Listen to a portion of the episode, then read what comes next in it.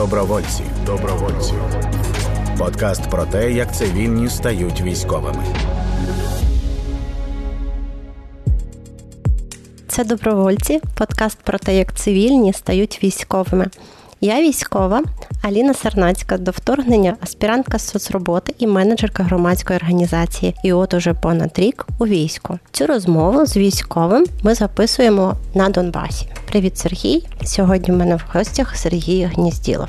Привіт, Аліно, дякую за запрошення. Скажи, будь ласка, де ти працював до служби в армії, коли це було? Я багато де працював насправді до армії. Це була і робота офіціантом в кав'ярні, е, як тільки я потрапив на перший курс універу. Це були і громадські проекти, це були трішки медіа. Багато де насправді. Ти доєднався до армії в 19. Так, в 19-му році я пішов в академвідпустку і одразу приніс документи військкомат. Я шукав, знаєш, якогось напевно відпочинку від е, світу дорослих, тому що він мене дуже розчарував на той момент. Я шукав е, людей, які дійсно роблять щось ідейно, тому що більшість громадських об'єднань, навіть на той час, вони мені здавались такими рентожерськими організаціями, які пиляють гроші і не роблять нічого змістовного. Вони ну не входять в опозицію до влади. Вони такі, ось ми зробили, щось зробили, а воно неефективне, воно ну, воно абсолютно ніяке. І ти знайшов людей, які роблять щось важливе в армії. Так, звісно, в армії взагалі всі люди роблять щось важливе. Так, да, це було тебе питання. Да. Тим не менше, це мене надихнуло. І те, що мене надихнуло, те, в принципі, мене і тримає, напевно, досі 4 роки в армії, тому що в мене навіть виходить часом суміщати службу в армії з якимись дуже важливими проектами, які отак швиденько, швиденько, швиденько ти робиш в окопі. Потім приїжджаєш, наприклад, як на ВДЛК Фест, який нещодавно закінчився, приїжджаєш на три дні і швиденько-швиденько його робиш, повертаєшся назад в окопи, більш натхненний, тому що ти розумієш, що культура вона важливе, і ти зробив дуже-дуже важливе. Там за 30 років, де не лунала українська мова, українська культура. Ми привезли сумасшедший просто атвал башки, якийсь фестиваль триденний, де було і українське кіно, і українська музика, і все-все-все і український пен-клуб. Допомагайте в наступному році Видалка Фест і допомагайте йому грошима і приїжджайте на фестиваль. Я це кажу під дулом автомата Сергія Гнізділова, звісно. Так, ти прийшов до військкомату, і я пам'ятаю, ти розказував про свою розмову з психіатром. Здається, що вона тобі сказала. Це дуже дивно зараз споглядати, як військкомати гребуть всіх тупо в армію. Тоді, коли я прийшов в військкомат, це був Кілійський е, РТЦК та Одеський РТЦК. Потім, ну звісно ж, мене перевіряв е, психолог, і психолог е, сказав мені: ти ненормальний, ти хочеш убивати братів. Як ти взагалі на таке мог согласитися? Я тобі зараз напишу, що ти ненормальний. В результаті я просто сказав, що я зараз йому дам порилу, і що він сепар, що він ватник, і що вся Україна дізнається, що він ватник. Він е, нервово підписав цю бумажку і сказав, що ця молодь абсолютно кончена, вона хоче убивати своїх братів, вони не хочуть жити в мірі, вони всі йдуть на війну. Дуже цікавий був е, походу у військкомата відбір професіоналів в свою комісію. Насправді, якщо ми говоримо про Одещину, там абсолютно ватна інтелігенція. Ну ми не можемо це ніяко минути. Ми точно там серед е, якихось професіоналів, людей е, своєї справи не знайдемо там супер проукраїнських людей. Їх дуже мало, тому що це все освіта, освіта, яка тривалий час була ватною. 30 років розповідала про Україну як про якусь недієздатну країну, як е, про країну 404, Тому тому так. Ну, не на, на, на я знаю, що ти останні півтора роки сидів в окопі і не бачив, яка там інтелігенція в Одесі. Можливо, вони дуже сильно змінилися за цей час. Вони абсолютно не змінились. Я тобі хочу сказати, я приїхав е, зараз туди у Вилкове, я був в Одесі. Одесу засрали. Не побоюсь цього слова. Одеса вся в смітті, Одеса вся в якихось незрозумілих надписах на стінах. Те, що Одеса увійшла в список ЮНЕСКО в охорони, не означає, що цей статус якось їй допоміг, тому що ну мер, який не любить своє місто, це видно по Одесі. Так само і в Вилковому. Вся інтелігенція вона залишилася такою якоюсь посередственною, я б навіть так сказав. да? Да? тому що вони такі: ну це війна десь там, а ми тут у Вилковому, сюди війна точно не дістане, в Одесу війна не дістане. Вони там за щось борються, а ми собі якимось анклавом тут в Україні живемо. І, типу, нам той фестиваль, нам та українська культура. Це насправді все досі досі дуже важко. Міськрада, яка в штики це все сприйняла, і замість того, щоб допомагати, вона намагалась чинити перешкоди. Навіть одна людина сказала, що цей фестиваль відбувся не завдяки, а всупереч. От, от в якому стані зараз знаходиться Одещина та інші регіони, які були тривалий час під серйозним впливом російської пропаганди та культури. Тому так добре, що ти е, займаєшся зараз українською культурою і допомагаєш їй зростати. Це я також кажу під дулом автомату Сергія. Насправді під скидом дрона. В мене ж е, автоматом я майже не користуюсь, тому так, так. Над нами дрон е, Сергія, і він завис наді мною. Я знаю, що буде скид. Розкажи, будь ласка, ти прийшов в армію з цивільного життя. Ким ти, яка в тебе була перша військова спеціальність? Навідник БРДМ 2. Я був навідником е, БРДМ. Це Вау. так, так. Потім якось я вже не пам'ятаю, як мені сказали, що типу в мене руки не з жопи, хоча я думаю, що останнє. Е, тим не менш, е, якимось дивом я став спочатку дроноводом, як ти кажеш, часто. Потім доріс до командира відділення дроноводів. Був тривалий час командиром аеророзвідки батальйону. Зараз я в принципі стою на посаді кулеметника здається. Я навіть не знаю, хто я по посаді, тому що я займаюся багато чим, а посади командира аеророзвідки у нас нема. І мене просто поставили там. Ну, ти будеш там номінально стояти там, а займатися ну багато чим насправді. Зараз займаємось і кошмаромобілями, і розвідкою, і коригуванням цих кошмаромобілів. Багато чим, тому що війна це такий виклик, коли треба вміти все, коли треба жертвувати всім, навіть якимись такими посадами та такими речами. Тому займаюсь, е, як і займався, і навіть більше стараюсь бути корисним. Скільки в тебе медалей? Жодної. Хоча в мене є е, ця медалька, знаєш, е, захиснику вітчизни, яка там учаснику учаснику бойових дій, там е, яка разом з книжечкою цією, яку я втратив, дається. Ти знаєш, насправді для мене особисто медалі вони стали таким чимось маркером того, скільки людина разів лизнула. Тому я, можливо, навіть і вдячний, що в мене немає жодної медалі, бо коли ми так під час кожного нагородження сідаємо в підрозділі, ну це суші ад починається такі, о, знову далі дали медаль там тому, він знову нализав сраки командуванню. А ти сидиш і радієш тому, що в тебе немає жодної. І всі такі, о, бачиш, скільки ти робиш, а медалей нема. Я кажу, а хіба це ну найголовніше? Хто знає, як далі ситуація піде? Добровольці. Розмови військової з військовими. На яких локаціях ти за цей час побував?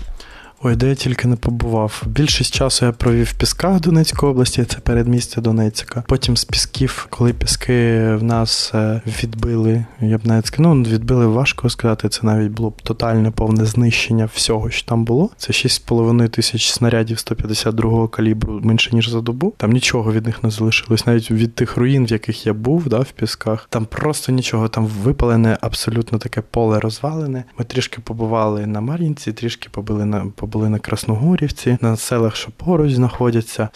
Я навіть називаю цей процес скитання, тому що у нас не було такого постійного місця перебування. Ми постійно скитались. Потім нас вивели трішки перепочити на Гуляйполі. Ми там були, відновлювали свої сили, бо там дійсно була ситуація покраще. Вона не була настільки жорсткою, як в Пісках, як там. Ну і потім, після двох місяців е, Гуляйполя, двох-трьох, я точно не, не згадаю зараз. Контужена моя голова. Е, нас кинули під Бахмут, де ми зараз і знаходимось принципі. Ти написав е, той відомий пост з Пісків. Він був про те, що вам е, терміново потрібна допомога, і він е, дуже поширився в суспільстві. Була велика суперечка, чи варто було його писати, чи ні. Як це було, як це сталося? Що ти зараз про це думаєш? Я навіть скажу так: знаєш, е, якби мені треба було написати ще раз такий пост, я б його ще раз написав, незважаючи на всю критику, яку я тоді отримав від е, якихось політруків, які сидять в київських котлах, і розповідають, що армію не треба дискредитувати. Це не була дискредитація армії. Я розповідав про те, що піхота вона гине без артилерії, і що нам потрібен якийсь вихід з ситуації. Нам терміново тоді була потрібна артилерія, яка з нашого боку мовчала, хоча б контрбатарейна якась боротьба, яка би заставляла б е, ворожі стволи заткнутись. І нас тоді почули менше ніж через тиждень. Е, артилерія прибула і через суспільний резонанс, в тому числі. Тому важливо говорити про проблематику, яка в нас є в війську. Інколи е, в якихось певних випадках, як той, треба виносити це на загал, тому що не залишається іншого вибору. Я на жаль охрип бачиш на фестивалі, тому в мене такий зараз голос. В принципі, ну я б ще раз так зробив і не раз, якби я міг би врятувати хоч якесь життя і хоч якось допомогти своєму рідному підрозділу, який я дуже обажаю. Розкажи щось про піски, як там було, ну і взагалі про те, якою для тебе є ця війна зараз. Я потрапив в піски на другий день підписання свого контракту. Я підписую контракт, мене вантажить в автобусі, тому ну, напевно учебка, там ще щось, ще щось. Проходить там декілька годин, ніч нас просто вивантажують з цього автобусу. Я бачу роз'єднані просто будинки. Я бачу просто якісь джунглі. 19 рік вже в пісках природа брала своє, вже якісь дерева там е, крізь е, трасу пробиваються, і все таке. І ти бачиш це все, і тобі кажуть, ось ось це війна. І твоя голова не може зрозуміти цього насправді, тому що ти буквально, буквально тобі 19 років, ти щось там чув, щось там бачив, а війна вона зовсім інша. Вона просто настільки жахлива, що це не покаже телевізор, це не передадуть по радіо, і навіть всі розмови твоїх друзів про війну вони вийшли якимось нікчемними. Ти не зміг їх зрозуміти, поки сам того не побачив. Але ти знаєш, коли ти знаходишся з класними людьми, коли всі вони знають, що робити, для чого вони тут. У нас позиція називалась Ібіца. І потім, вже коли ми переміщувалися з пісків через навалу ворога, через е, оцей наступ, їхній такий ідеологічний більше, тому що їм треба було для ідеології їхньої взяти піски як такий форпост, насправді. І вони взяли цих три кілометри пісків. Ми втратили Ібіцу, і вже сидячи там, в Первомайському, я такий думав дійсно дійсно ібіца. Дійсно, ми сиділи в тому затишному підвалі, по нам валили там під час ООС, валили там на початку війни, але це була наша ібіца, це був наш форпост, де ми себе відчували в затишку навіть під е, шквальним вогнем. Ми знали, що цей підвал витримає. Ми могли під звуки цих виходів, приходів співати. Ми могли планувати щось, ми могли стояти, і навіть я б не сказав би, скільки б років ми так би могли б там стояти. Я дуже люблю підвали, які можуть витримати, тому що в мене був різний досвід. Моє любиме на війні це сидіти в глибокому підвалі, тому що в часіку на першому поверсі було дуже незатишно два місяці тому. Прям максимально ти стоїш е, і ну я працювала там в будинку і на першому поверсі. І ти стоїш і так чуєш, як над тобою літає, і біля тебе прилітає, і ну є відчуття, що якщо сюди, ну це все. От, а підвали це кайф, просто кайф. Зараз у нас теж немає підвалів. 24 лютого. Що було в пісках 24-го? Я був на позиції. Перед тим ми ж читали, що там Путін щось там визнав. Це був якийсь просто дикий бред. Ми так посміялись з цього. Я пішов на позицію, і після того приходить наша зміна. Дев'ята ранку, повна тиша на фронті, нас ніхто не чіпає. Пов... Ну, реально повна тиша. Ми навіть такі, що відбувається? Чому така тиша? Дев'ята ранку біжить зміна 300 метрів до сепарів і забігає Одеса і кричить: А, на нас Росія напала. Напала на нас Росія, а Путін бомбив Київ. Я думаю, боже, що він несе? коротше? І ми оце йдемо по дорозі, по дорозі життя. У нас є така дорога життя там в пісках, по з двох сторін сепари, і тільки оця дорога. Ти там напівзігнутий йдеш по цій дорозі життя, по цій трасі. Вона може прострілюватися з, з двох боків, а ми йдемо в повний ріст, нас ніхто не чіпає. Ми приходимо на базу, я відкриваю новини і розумію, що воно почалось. В принципі, війна вона так і продовжилася, як і до того. Та обстріли більш масові, інколи більш тихші. Палились рікою там 200-300, але я не відчував, що це не ООС. Тобто, може ООС, але помножено на два, отак, от десь, знаєш. Я думала, у вас 24-го е, щось було абсолютно шалене і там. Ні, ні, абсолютно шалене почалось там через 2-3 дні, коли вони почали просто засипати село там радом, ураганом, всім всім всім цими своїми штуками. Там Змієм Гориничем вони потім почали засипати село. Там ну, п'ятиповерхівки ці, коли вони брали, вони ж там УР-77 використовували. І всякі такі дуже страшні речі, коли ти дивишся в екран монітора, і дрон в шоці від того, і ти в шоці шоці від того, що взагалі воно так аж може взриватись, бо до того ти бачив приліт там граду, і для тебе це було найстрашніше. І тут ти бачиш Ур-77, який просто складає п'ятиповерхівку там за секунду, просто як картковий будинок, наче в якомусь жахливому фільмі, складається будинок, і ти не віриш в це, тому що ну як, як, як воно може складатись, і потім лише на третій, четвертий день ти розумієш, що там тих п'ятиповерхівок реально немає, їх не існує.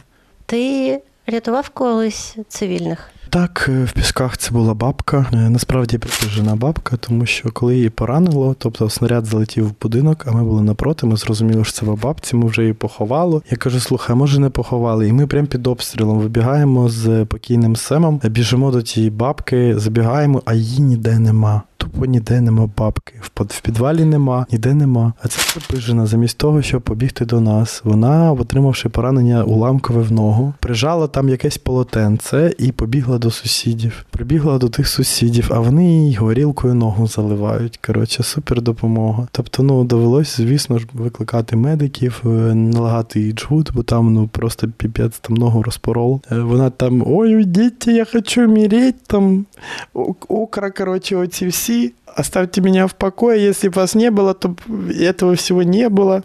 Щось там прочитаю. Ну, сепарша така пристаріла. Але прийшлося її спасати, не дуже хотілося. Бо ну нащо? Нащо? Може, ще треба пожити, може вона Путіна отравана пірашком колись. Тому ми да, допомагали їй з її пораненою ногою. А так, що прям масово я допомагав місцевим, я б не я так не можу сказати, бо ну я ж не медик, ні бойовий, ні парамедик. У мене є курси парамедицини. Вони мені дуже знадобились там при порятуванні моїх колег. Це було там 3-4 рази епізоди, коли реально треба було допомагати. І я був єдиний, хто міг це сказати. Але сказати, що я там прям масовий герой, який там роту витащив на своїх плечах, я такого сказати не можу. Тому так. Ну, в моїй свідомості ти герой, який роту витащив і не одну на своїх плечах. Що робили в пісках з 200? Ну, як що робили? Чорний пакет. У вас була евакуація? Двохсотих? Так, у нас була, звісно ж, була евакуація. Не можу сказати, що ми всіх дістали, якщо ти говориш сам за штурм пісків. Ми не всіх дістали, тіла там так і залишали їх разом там. Ну там буде важко насправді після деокупації, тому що нам треба буде ідентифікувати цих всіх людей, наші вони чи не наші. Було дуже багато. Там були груди тіл, насправді, більшість з наших ми витягли. Це були чорні пакети. Я, до речі, саме тоді, в пісках, коли почався штурм, я на дотик зрозумів, який він чорний пакет. Бо раніше до того були носилки, тобто на носилки клали там двохсотих, і ти розумів, що типу людини немає, третє, десяте, п'яте, шосте, а тут ти відкриваєш новенький цей чорний пакет, ти кладеш туди людину за руку за ноги, і туди кладуть, ти її укладаєш і ти її застібаєш цей чорний пакет. Це, в принципі, була церемонія прощання, бо ми розуміли, що на поховання ми не потрапимо. Ми розуміли, що зараз така ситуація, коли немає людей, коли немає нікого, і нам треба бути на фронті. І оце застібання чорного мішка це був ритуал, який ми говорили пробач нам і прощались.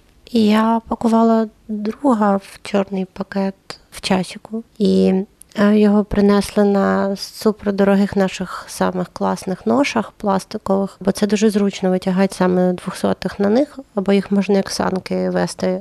Одній людині або лише двом. І да, це дуже зручно. Пластикові такі вони як санки. От і їх двох привезли на цих е, пластикових ношах, і я знала, що ноші треба забрати. І я йду туди і думаю, ноші треба забрати. Нам треба ці ноші. Ну реально дуже сильно. І я приходжу, просто стою над цими ношами і просто розрізаю їх. І ми пакуємо прямо на них і на них залишаємо, тому що ну якось ми не змогли залишити тіла в пакеті, просто в коридорі того розробленого будинку, який вважався моргом, просто на полу. Ми і так на ношах залишили, але коли пішли, було враження, що ми їх кинули. А ще й ну, типу, в мене не я не змогла забрати ноші. Це найбільш яскравий, ну найбільш яскравий мій спогад про війну, про піски. Коли десь на сьомий день штурму двохсотих було стільки, що їх не встигали пакувати, їх не встигали е, виносити. І я пам'ятаю цей момент, коли є така, знаєш, злива. А ми це все робили під мостом. Під мостом був век, під мостом були дроноводи, приносять ще двохсотих. Я пам'ятаю, як на носилках цих лежить 200, і я намагаюсь скомандувати, щоб цього 200-го на цих ношах занесли якось під під цей е, невеличкий міст, де все всіяно тілами, машинами, наш острівець життя. І виходить медик старший і кричить: блять, йому вже похуй типу, виносьте його, виносьте, а там лє дощ. І я беру ці ноші і виношу за міст це тіло разом ще з однією людиною. І я бачу, як дощ він лє прям на його обличчя, на його форму, яка дуже захезана. Вона в такому стані, вона так воняє від поту, від цього цього, від трупного цього смраду. І ти дивишся, і я, отак обертаючись, отак йшов під міст і бачив, як на ношах лежить це тіло, знаєш, і було таке враження, що ми щось не доробили, наче ми кинули його там. Це таке, я про це писав якось в Фейсбуці, що це найстрашніший мій спогад за війну, що наче я я, я, я дивився в це обличчя, я не міг згадати, хто це.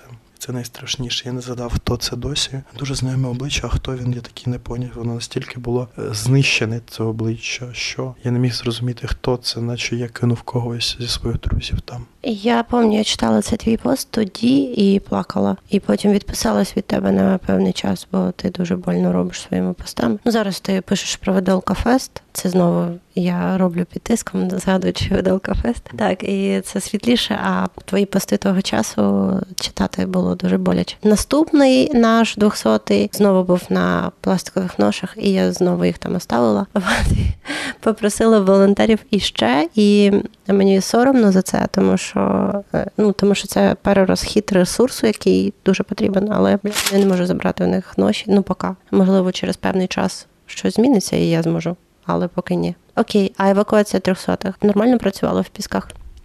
Були моменти, коли не справлялись. Е, були моменти, коли я їду в піски на течіку зі своїм командиром на той час, який тільки-тільки вступив в свої повноваження. Командир взводу, ми їдемо на течку, нам терміново треба бути там, бо треба підіймати дрон. Дроноводи там щось знов не можуть зробити. Я їду на цьому течіку і під'їжджаємо ми під цей міст Республіка, і там якраз евакуація поранених. Там якраз не вистачає швидких, щоб евакувати всіх. Я вискакую з цієї машини, кричу йому розвертає, він розвертає течик. Ми одному з медиків бойових надаємо допомогу.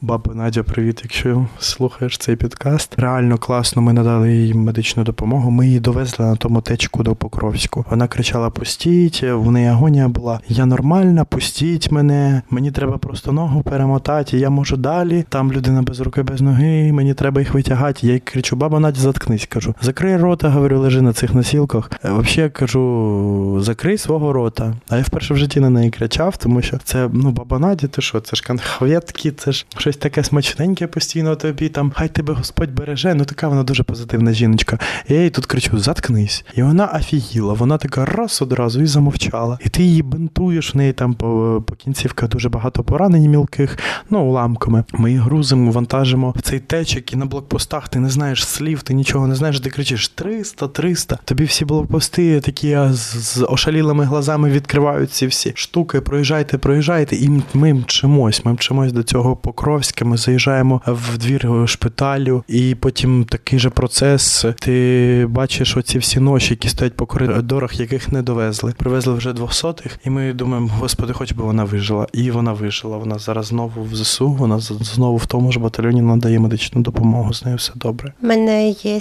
боєць, йому йому відрізали руку, тому що там вже не можна було її врятувати. Полікоть його стан ставав все гірше і гірше. І на другий день е, він е, вже був на ШВЛ без свідомості довго. Ну і його прогноз був такий, що скоріше за все йому буде гірше гірше. Він впаде в кому і помре, тому що в нього була завелика крововтрата. І так стало, що я приїхала до нього в лікарню. Я це третій день, і я заходжу зранку до нього в реанімацію і думаю, що ну.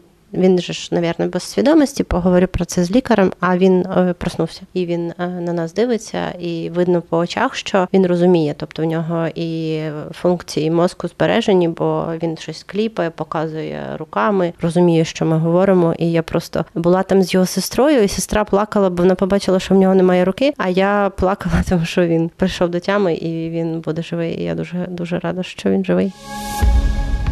Добровольці. Подкаст на громадському радіо. І ось ти 4 роки в ЗСУ. Самий головний дроновод. І ще той, хто робить відеокофест. І ще дуже медійна персона останнім часом. Як тобі живеться, і про що ти зараз мрієш, про що думаєш? У мене немає якихось довгострокових мрій насправді. Я нарешті навчився жити одним днем. Війна мене навчила жити одним днем. Я починаю переживати лише там на наступну добу. Переживати, як вона пройде, чи буде я щасливий в цій добі. Роблячи навіть, е, що б я не робив. Що, ж, ну, що я не робив, щоб люди, які мене оточують, були щасливі, щоб я міг зробити їх трішки щасливішими. І щоб я був не таким нещасним, як е, був колись. Тому е, насправді в мене оце перегоряння, яке було нещодавно зовсім, коли я не знав, як мені бути далі і наскільки ця війна, я відповів на всі ці запитання собі, тому що війна може йти все життя, і, і це не означає, що нам не треба жити, нам не треба радіти. Треба заставляти себе радіти. Тому всі ці штучки, всі ці, можливо, підкасти, участь в них, вони трішки роблять мене щасливим. Якісь спогади на моєму Фейсбуці, якийсь допис, вони роблять мене щасливим. Висвітлення якихось проблематик, воно робить мене щасливим. Хоча я пишу інколи про жахливі речі, але тим не менш я висвітлюю ці речі, і я цьому радий. Виделка Фест робить мене щасливим, бо ми привезли українську культуру туди, де її не було бляха 30 років, де люди були в шоці і казали, де ми? Ми в Одесі чи ми в Вилковому? Бо 30 років в Вилковому не було великого екрану. І ми туди при- привезли додому фільм про сучасну війну в Україні. Ми привезли туди бачення метелика. Ми туди привезли край ріки до прем'єрний показ. Це було класно. Тому треба просто знайти, що робить тебе щасливим і робити. І останнє моє питання традиційне. Якщо нас слухає молодий студент, який схожий на Сергія Гнізділова, яким ти був в 19-му, і думає, чи не піти йому в армію, що ти йому скажеш? Я йому скажу, не піди в армію. Не йди в армію. Коли почалась війна, я всім казав, йди в армію, йди в армію, йди в армію, нам треба захищати країну. Зараз я скажу лише одне: будь корисний для своєї країни, знайди, в чому ти корисний для своєї країни, і готуйся до того, що тебе мобілізують. Готуйся, стріляй, медичка, все, все, все, все, все це. Добровільно не йди. Не йди, тому що навряд чи тебе підготують. Тут ти маєш бути підготований. Тому що мені повезло, коли на другий день вийшов о, євший просто в край в пісках серед роз'єбаних будинків, а тобі може не повести. Тому готуйся до війни, готуйся до того, що рано чи пізно ти абсолютно точно потрапиш сюди, тому що війна вона на руки. Війна вона майже назавжди, і нам всім треба розуміти це, готувати нашу державу до того, що війна на, на роки. Нам треба протестувати проти конченого міністра культури і інших кончених людей, які знижають нашу оборонну здатність, які не опікуються нашою культурою, не опікуються тим, що нам треба робити пенсійну реформу, нам треба легалізувати медичний канабіс і всі всі ці речі. Готуйся до цього, шановний, і протестуй. Як казав Рома Ратушний, ніколи нічого не бійтеся. От Світлана Поваляєва, його матір, цитувала це зі сцени на Виделка Фесті. Ніколи нічого не бійтеся.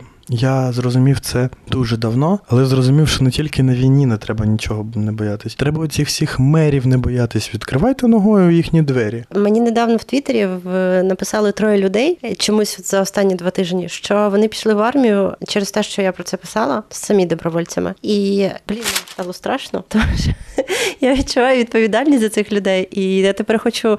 Ну там один написав анонімно, і я написала у відповідь, що би він зі мною зв'язався. Може, йому треба якась допомога, може я б щось для нього зробити, тому що це відповідальність. Саме так, тому я і не хочу більше виступати промоутером для армії. Я хочу, скоріш за все, готувати суспільство до того, що всі вони тут що це константа якась, так тому, тому так я не хочу е, відчувати персональну відповідальність за те, що хтось пішов в армію. І мені шкода, що з деяких людей відчуваю цю відповідальність, але тим не менш, я тепер не промоутер армії, я тепер скоріше людина, яка кричить суспільству, що нам потрібні майдануті, нам потрібно завершення майдану, тому що майдан наразі він не завершений, він в активній фазі своїй. Ми досі продовжуємо виписувати цю партію регіонів з усіх рівнів. Цей процес досі не завершений. Вибач мене на всіх місцях. Вони сидять там і чекають, хто ж виграє. Якщо ми виграємо, вони обов'язково схилять свої голови. А може вони ж все ж таки виграють? Вони дуже надіються, що ми зараз заб'ємо абсолютно на тил, і е, що, врешті-решт,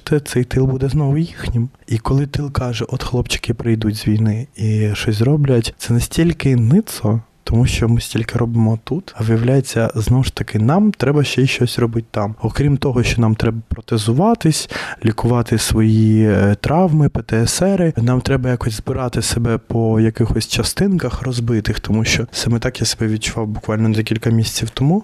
Нам виявляється, ще треба приходити з цієї конченої війни, і треба реформувати той кончений тил, бо ніхто ну інший того не зробить. Але у нас напевно немає іншого вибору. Нам треба свою злість перетворювати на це. Нам треба оцю свою злість просто казати, іди мер і робити, робити ці речі, і робити речі, які ніхто з нас не зробить. Дякую тобі дуже, що прийшов. Дуже люблю і ціную Сергія Гнізділова. Підписуйтесь на нього в Фейсбуці, слідкуйте за його медійною активністю в Ютубі. Е, я думаю, що скоро він буде з кожного утюга. От, тому що він молодий, гарний і дуже розумний.